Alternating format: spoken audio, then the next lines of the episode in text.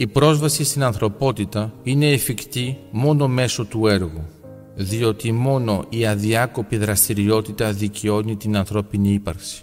Είναι για αυτόν τον λόγο που η κοινωνία ελέγχει την εργασία, διότι δεν επιθυμεί να μετατρέπεται η εργασία σε έργο. Δέχεται μόνο την αναγκαστική εργασία, την χρήσιμη εργασία, την εργασία κατ' εντολήν. Οποιαδήποτε άλλη εργασία κινεί υποψίες, διότι είναι ανθρώπινη, πολύ ανθρώπινη για την κοινωνία.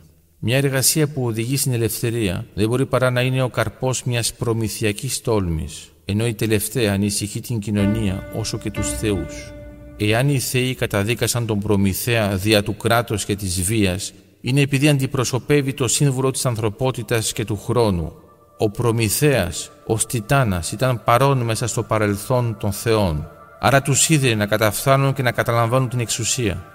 Είδε μάλιστα και την εγκαθίδρυση αυτής της κοινωνίας και την απόφασή της να σταματήσει τον χρόνο μέσω της αθανασίας. Όμως ο Προμηθέας είδε και το μέλλον. Θεωρώντας ότι ο χρόνος είναι απαραίτητος στην εξέλιξη της ανθρωπότητας, δεν μπορούσε παρά να αγωνιστεί ενάντια στην αθάνατη εξουσία των θεών. Είναι λοιπόν μνήμη μέλλοντος, νοημοσύνη μέλλοντος εγκλωβισμένη μέσα στο παρελθόν. Η αντίστασή του εναντίον των θεών και η θυσία του για την ανθρωπότητα αντιπροσωπεύει ένα βαθύ νοητικό σχήμα. Πέραν από το μύθο του Σισίφου, σχετικά με τη θεματική του παραλόγου, την οποία ανέπτυξε ο Αλμπέρ Καμού, ο μύθος του Προμηθέα ταυτίζεται με την νοημοσύνη. Αυτός ο μύθος μας δείχνει ότι η νοημοσύνη είναι το μέλλον της ανθρωπότητας. Από την άποψη της κυβερνητικής πρόκειται για πραγματική μηχανή του Βίνερ. Εκμεταλλεύεται τη χρονική ανατροφοδότηση εφόσον η ανθρωπότητα δεν έχει νόημα χωρίς την νοημοσύνη και η νοημοσύνη δεν θα υπήρχε χωρίς την ανθρωπότητα. Έτσι ο μύθος του Προμηθέα, ο οποίος είναι το αρχέτυπο της παγκόσμιας ιδιοφυΐας, αποτελεί το παράδειγμα της χρονικής αντίστασης στην αθανασία του παρόντος.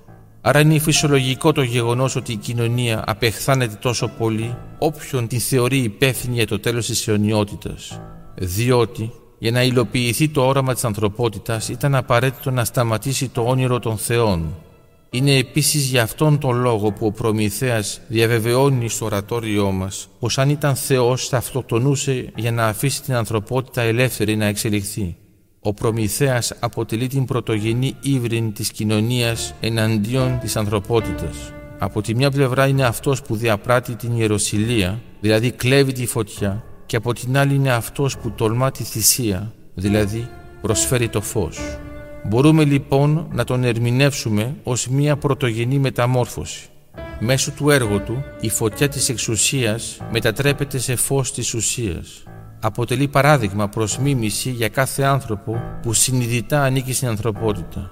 Μόνο που για να γίνει αυτό πρέπει πρώτα να μετατραπεί σε στόχο της κοινωνίας, μετά να ξεπεράσει τα εμπόδια της, για να μεταμορφωθεί από απλή ιδιομορφία σε πολλαπλή ανομαλία, ικανή να προκαλέσει μια δημιουργική έκρηξη που δημιουργεί για την ανθρωπότητα, διότι ο Προμηθέας είναι ο χρόνος της ανθρωπότητας.